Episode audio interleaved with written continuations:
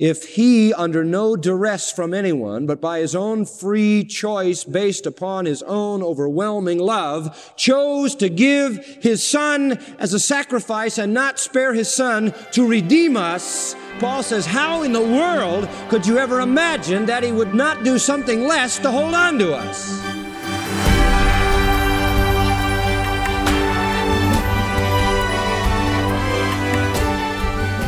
Welcome to Grace to You with John MacArthur. I'm your host, Phil Johnson. There was a time when you could find many lenders offering no money down mortgages. The house you wanted may have been free at the beginning, but soon after you had to pay, and pay a lot, to keep it. Sadly, a good many people hold a similar view of salvation, thinking that God makes salvation absolutely free in the beginning, but then you have to keep doing good works in order to keep your salvation. It's as though the free gift of eternal life really isn't free at all. So, what encouragement would you have for someone you know who may have that mindset? Today on Grace to You, John MacArthur returns to Romans chapter 8 for answers, continuing his timely study, Guaranteed for Eternity. And with today's lesson, here's John. Any classical presentation or argumentation of theology must anticipate its objections.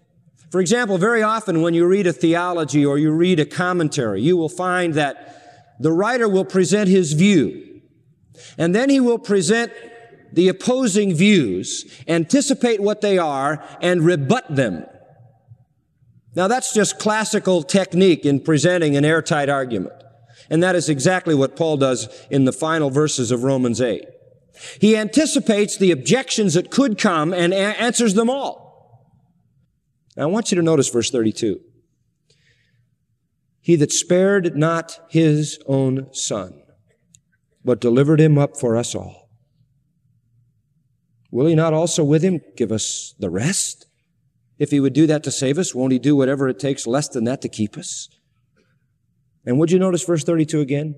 He spared not, and this is a beautiful thing, his own son. Idios in the Greek. Not just his son, but his own son. Why put that in there? Because it emphasizes the peculiar, intimate, private possession in which the father held the son. His own son, as if to say his own private possession that he didn't have to give to anybody. I mean, he didn't hold back the giving of someone he didn't have to give. It wasn't required by any other higher power. Nobody told God that he had to give Christ. But he did.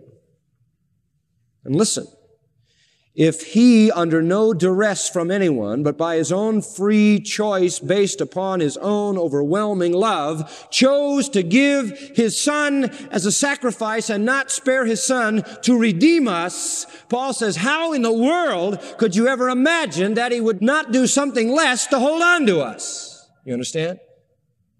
Inconceivable. An understanding of the cross, then, beloved, is the foundation of an understanding of security. You understand the cross, you understand the redemptive work of Christ on the cross, you understand the giving of the Father, and you will understand security. He delivered him up. He delivered him up. 2 Corinthians 5 says, He, that is God, made him, that is Christ, to be sin for us. You get that? Why did he do that for us? Because he what? Because he loved us. Why did he love us? Don't ask me that. Only he knows that. Galatians 3:13 says Christ was made a curse for us, for us. And the point is simple. Galatians 1:4 who gave himself for our sins. If he would give himself for us, if the Father would give him for us, if he would deliver him over to the devil to be killed for us, will he not do less than that to keep us saved? That's absolutely apparent. There's no argument against that kind of thinking. And it says in verse 32, He did it for us all. For us all. Can I be so, uh, so bold in this particular text to uh, say that the prepositions that appear here or the form that appears here for us all does not just stop with the idea for our benefit, but carries the implication also of in our place. So that you see for us all, although you can't really see it in the, in the Greek grammar, it's inherent in the act of Christ that for us all means in our place, and there is vicarious death there. You say, who's the us? Well, the us must be the same us in verse 31. If God be for us, and the us of verse 31 must be the us Uh, verse 28. All things work together for good to them that love God, to them who are the called according to his purpose, the ones he foreknew, predestinated, called, justified, and glorified. So the us is the us of those who believe, the redeemed.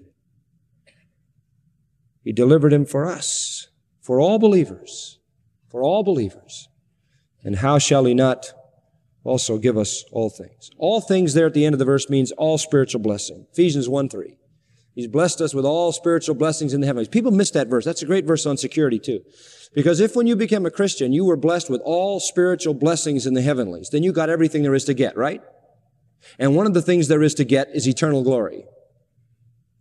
And so if you got eternal glory, you got it all, folks. If the Father didn't spare the Son, but gave him up to save us, will he not also give us everything else? Tremendous thought. Tremendous thought. By the way, can I just draw another little footnote that I think is very fascinating in this verse? the end of verse 32, it says, How shall he not with him also freely give us all things? Now that verb is very interesting, and I was kind of challenged in my mind because I looked at that verb and I began to look it up and chase it around the New Testament, charizomai. The verb is used frequently in the New Testament to, to translate this, forgive freely. Now here it says freely give. But in other places in the New Testament, it is translated to freely forgive. Now look back at the verse with that in mind. It's a marvelous thought. He that spared not his own son, but delivered him up for us all, how shall he not with him also freely forgive us all things? Now, if in fact that's the emphasis and the proper emphasis, then what it's saying is that no matter what sin we might commit, he'll what? He'll forgive it. So we could never be taken out of our salvation because we can never have any sin which God holds against us. Now somebody else comes along and says, I have another objection. What about Satan? You sure Satan can't go to God and convince him that we ought not to be believers any longer? Can't we be condemned by our sins? Can't the accuser go to God and accuse us? Look at verse 33. Who shall lay anything to the charge of God's elect? You mean somebody's going to do that? Sure they are. But the point here is who can successfully do that? And if we fall into sins, doesn't, doesn't someone come before the throne of God to accuse us? Well, the answer is yes. Verse 34. Who is he that condemneth? Assumes again that some people are going to go before God and condemn us. Really, the question at the beginning of 33 and 34 are just worded, it's the same question worded two ways. The point here is who can successfully condemn us? Who can successfully lay a charge against us that can remove our salvation? Now, who is it that is the accuser? Who would do this? Who has access to God's presence to do this? Satan does. In Revelation chapter 12, it says, the, the accuser of our brethren is cast down who accused them before our God day and night. You know, you say, what's Satan doing? You say, oh, he's running around the world doing it. No, Satan spends a lot of his time up in heaven bugging God about us. That's right. Day and night. Satan is the accuser. Can he successfully accuse? Can he successfully come before God and accuse us so that God will reject the salvation he has given us? There's an illustration of this in Zechariah chapter 3. He showed me Joshua, the high priest, standing before the angel of the Lord. And the prophet in his vision sees Satan standing at his right hand to resist him. In other words, Satan is against this man. And the Lord said to Satan, The Lord rebuke you, O Satan. Even the Lord who has chosen Jerusalem rebuke you. Is not this a brand plucked out of the fire? Well, I love that. I mean, here's the guy there and Satan's really laying it on him and God says, nothing doing, Satan. This is one of mine, a brand I plucked out of the fire. I rescued him. And the truth of the matter was he stood there in filthy garments, but even in his filthy garments, he was under the protection of God. Tremendous thought. So verse 33 says, who's going to lay a charge to God's elect? Verse 34 says, who's going to condemn? And here comes the answer, verse 33. Shall God, the justified, or justifies, God, literally it says God, the one justifying, shall God, I mean, is God going to condemn one that he just pronounced righteous? It's impossible. God alone condemns and he alone justifies, but he can't condemn and justify at the same time. He can't condemn and justify the same person. And the point is this, if God, the highest source of truth in the universe, the highest court there is, pronounces a person righteous, then the same God can't pronounce the same person damned. And if God has already said He's righteous when we were in sin, then sin isn't going to be a problem. We didn't get in there by our goodness. We don't stay in there by our goodness. And we can't get out by a lack of goodness. Listen, if we could get unsaved by a lack of goodness, we could never get saved to start with. But the point is this, if God declares us just, then the same God who declares us just cannot be a God who condemns us. And so we are always being accused. I know the devil is always up there saying that they shouldn't get what you're giving them to God. But the highest judge has already rendered his verdict, and once the high court of all heaven and all eternity renders the verdict just, just, just, righteous, righteous, righteous, then no accusation can make God change that verdict. God wrote the law.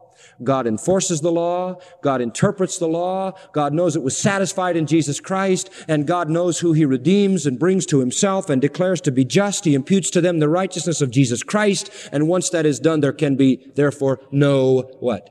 Condemnation. Once God justifies, that settles it. And who are these who are absolved? Verse 33, God's elect. God's elect those chosen in him before the foundation of the world, those by his foreknowledge, from verse 29, predestined, called, and justified. And there's that key again, beloved. Our security is tied up in God's electing purpose. Those who stand at the bar, says Marcus Loane, are not some outlaws, they are God's elect. And you can't go to God's bar and accuse his elect successfully. Our safety then again is found in our election. It is found in the fact that before the world began, we were chosen in him.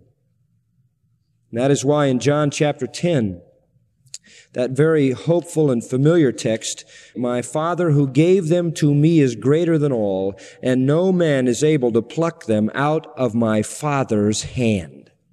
What a thought. No one can take that believer out of the Father's hand. No one. There is safety in the Father's hand. And we're not in there because of our goodness, but because of His electing purpose, because of His predetermination to love us. And we stay on that same basis. In Luke 18, 7, and shall not God avenge His own elect who cry day and night unto Him? Isn't God going to make sure He takes care of His own chosen ones? That's the source of our safety. You say, well, all right. God can't take us out, and the devil can't take us out because he'd have to convince God that we should be condemned, and the same God who justified us can't condemn us. And by the way, he's not going to hear from Satan anything he didn't already know anyway. Well, maybe Christ could do it. Maybe Christ could come along and he could stop pleading for us and he could no longer ask the Father anything in our behalf and then we'd be out. And so verse 34 says, who is he that condemns? Christ? Christ who died, who is risen again, who is at the right hand of God, who makes intercession for us. You got to be kidding. God can't justify and condemn us at the same time. Christ can't redeem us and condemn us at the same time. And Christ can't intercede for us and condemn us at the same time. Christ isn't going to condemn us. He died for us. You think he wants to undo his death? Undo the meaning of his redemptive work? John 3:16 For God so loved the world that he gave his only begotten son that whosoever believeth in him should not perish but have everlasting life. For God sent not his son into the world to condemn the world but that the world through him might be saved. He that believeth on him is not condemned but he that believes not is condemned already because he's not believed. He that believeth on him is not condemned. That's what he says and Romans 8:34 here just restates that truth. God isn't going to turn against us after all. He chose us. After all, He gave us the greatest gift. Will He not give us lesser ones to keep us saved? And no person can come to God and accuse us, not even Satan himself successfully. And no matter what they may try, if God is for us, who can be against us? And now finally, in this part of the argument, even Christ, He's not going to come against us. There's a fourfold protection, and we'll close with this in verse 34. A fourfold protection. First, Christ died. Christ died. Beloved, the point is that when Christ died, He received the penalty for our sin, right? He received the penalty for our sin. If He already paid the penalty for our sin, He already bore the condemnation for us, then there's nothing to condemn us for. If He in fact condemned a believer to hell, he would be saying that what he did on the cross was inadequate. Right? His death is the only condemnation we'll ever know. Think of that the death of Christ, is the only condemnation a believer will ever know. And then secondly, uh, the second of the fourfold protection. Yea, or what is more would be a better way to translate that. What is more that is risen again. If all it said was Christ died, we might say, well, maybe he tried his best. He tried his best to take our condemnation, but it didn't work. But when it says he's risen again, oh, it showed that he accomplished it. Christ's death blotted out our sins, and this is affirmed by his resurrection. You remember Romans 4:25? He was delivered for our offenses and raised for our justification. He wasn't just delivered to death for our offenses, he was raised for our justification. That's the corollary. His death paid the price for our sins and his resurrection proved that the price was paid. See, resurrection was the verification.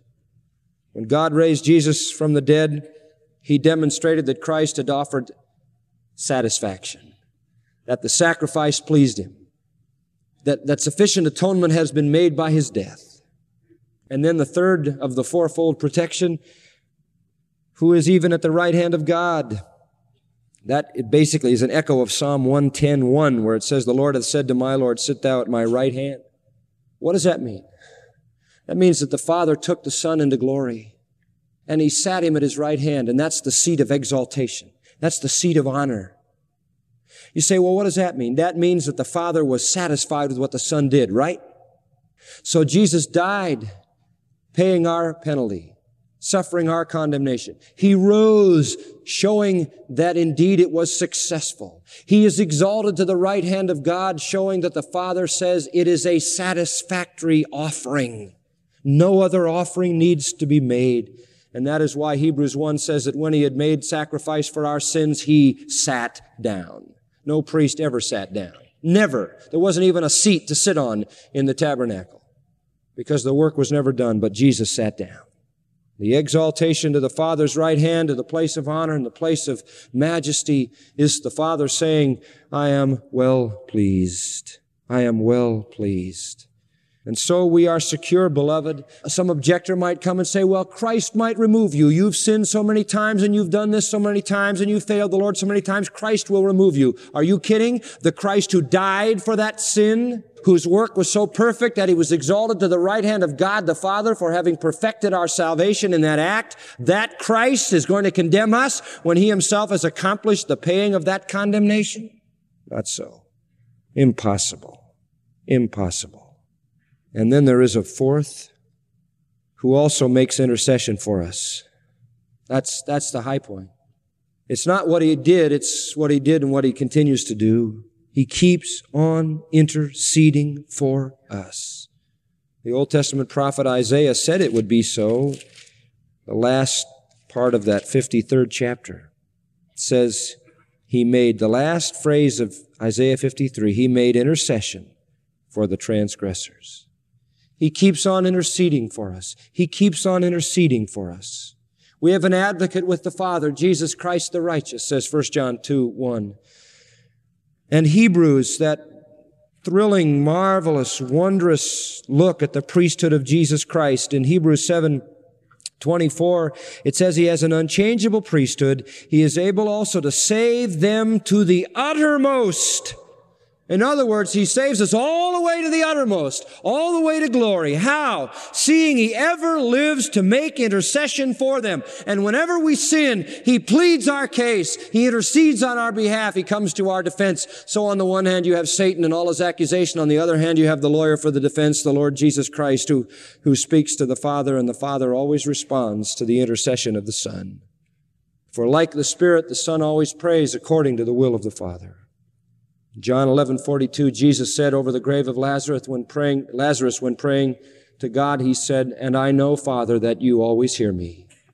You always hear me." Oh, we are secured.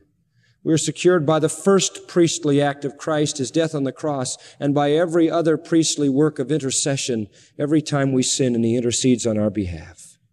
That's the first half of this great section. And let me just sum it up in a few words. What do we say to these things? That we're eternally secure. Oh, somebody's going to come along and say, no, you're not. Boy, if you fall into sin over here, you're going to find it. You're going to lose it. God will let you go. Christ will let you go. Satan will get up there and he'll accuse you and God will turn you loose. And Paul's answer to that is that is absolutely absurd. Shall God, shall God be intimidated by someone else? If he's for you, who successfully can be against you? Shall God let you go? When he gave the greatest gift to redeem you, will he not give a lesser one to keep you? Shall Christ, who died for you and paid the price for your sin, undo his own work? A work for which he was raised from the dead, exalted to the right hand of God? Shall he cease to intercede for you while he's alive when he already died to redeem you? And so the objection that some persons might cause you to lose your salvation is absurd. In the remaining passage, the objection is well, there might be circumstances that would cause you to give up your salvation. And this is always the old Arminian argument. Well, nobody can do it, but you can do it yourself. And that's what he'll answer in our next study.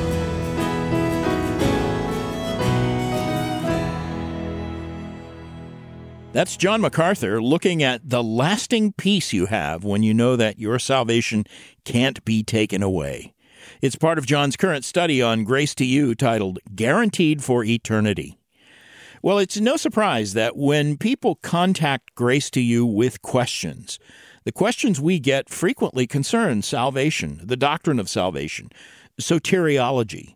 So with that said, John, let me have you listen to this question from our Q&A line and then you can respond. Hi, John. My name is Colin. I'm from Pennsylvania. I came across one of your videos on, I think the title was Saved or Self Deceived. And I was just curious. I didn't get all the way through it. Uh, honestly, I kind of got scared. I was just wondering why I asked myself if I was truly saved or if uh, I was self deceived. The video, after watching half of it, made me ask that. And then I prayed for assurance. And then the next morning, being today, I don't feel as worried. I was just curious to, as to should I be alerted and worried as to why I asked myself that question. Um, thank you for all that you do, and God bless. Yeah, Colin, you should be alerted to that question because the Apostle Paul said that we need to examine ourselves to see if we be in the faith.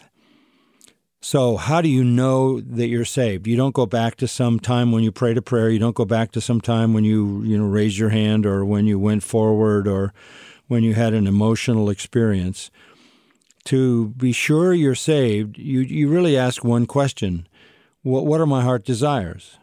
What are my heart desires? Because here are the things that would mark a true salvation. Love, love is the first one. Love for the Lord, that you you love the Lord to some degree. He has your affection. He has your uh, your worship. You not only that, not only you love the Lord, you love the Word of God. You have a desire to read the Word of God, to know the Word of God.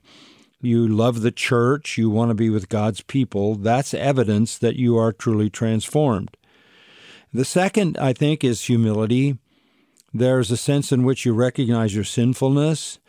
Uh, you're honest about your weakness because you came penitently to salvation. You confessed your sins. You know you're a sinner. And John says, if we are the ones confessing our sins, he is faithfully forgiving us our sins. So the humility of recognizing your sin and confessing that sin is a mark of true salvation. And the third mark is obedience. In other words, your heart's desire is to obey. But Paul says, Look, I don't do what I want to do, I do what I don't want to do. There's a wretchedness still hanging on. But my desires are right. And that's the thing that marks obedience. It's not that you always obey as you should, but that's your desire. So, do you love the Lord and the things of the Lord? Uh, do you recognize your own sin and confess it? And do you desire to obey Him? If your heart is in that direction, that's evidence of the new creation. That's right. Thank you, John. That is helpful. And friend, if you're someone who lacks assurance of salvation, John's book, Saved Without a Doubt, can help. It provides biblical wisdom for breaking the cycle of spiritual doubt, and it shows you how you can have genuine assurance. To order your copy, get in touch today. Number is 855 Grace or visit our website, gty.org. Saved Without a Doubt is not only for people wrestling with the question, Am I saved? It's also a training tool for mature Christians. It can help you clearly teach others what Scripture says about the assurance of salvation. To pick up a copy, it costs $10.50. Call us at 855 Grace or go to gty.org. Also, a reminder about the Grace to You Q&A line. If you have a question about the Bible or Christian living or really any theological subject, I encourage you to call our Q&A line and record your question, and you might hear John answer it on a future broadcast. The Q&A number is 661-295-6288. Once again, that's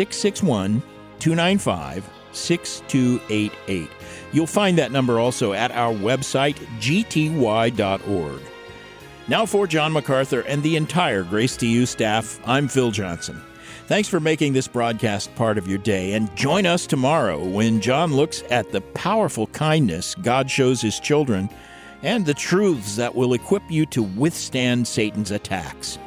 John is continuing his series, Guaranteed for Eternity with another 30 minutes of unleashing God's truth one verse at a time on Grace to You.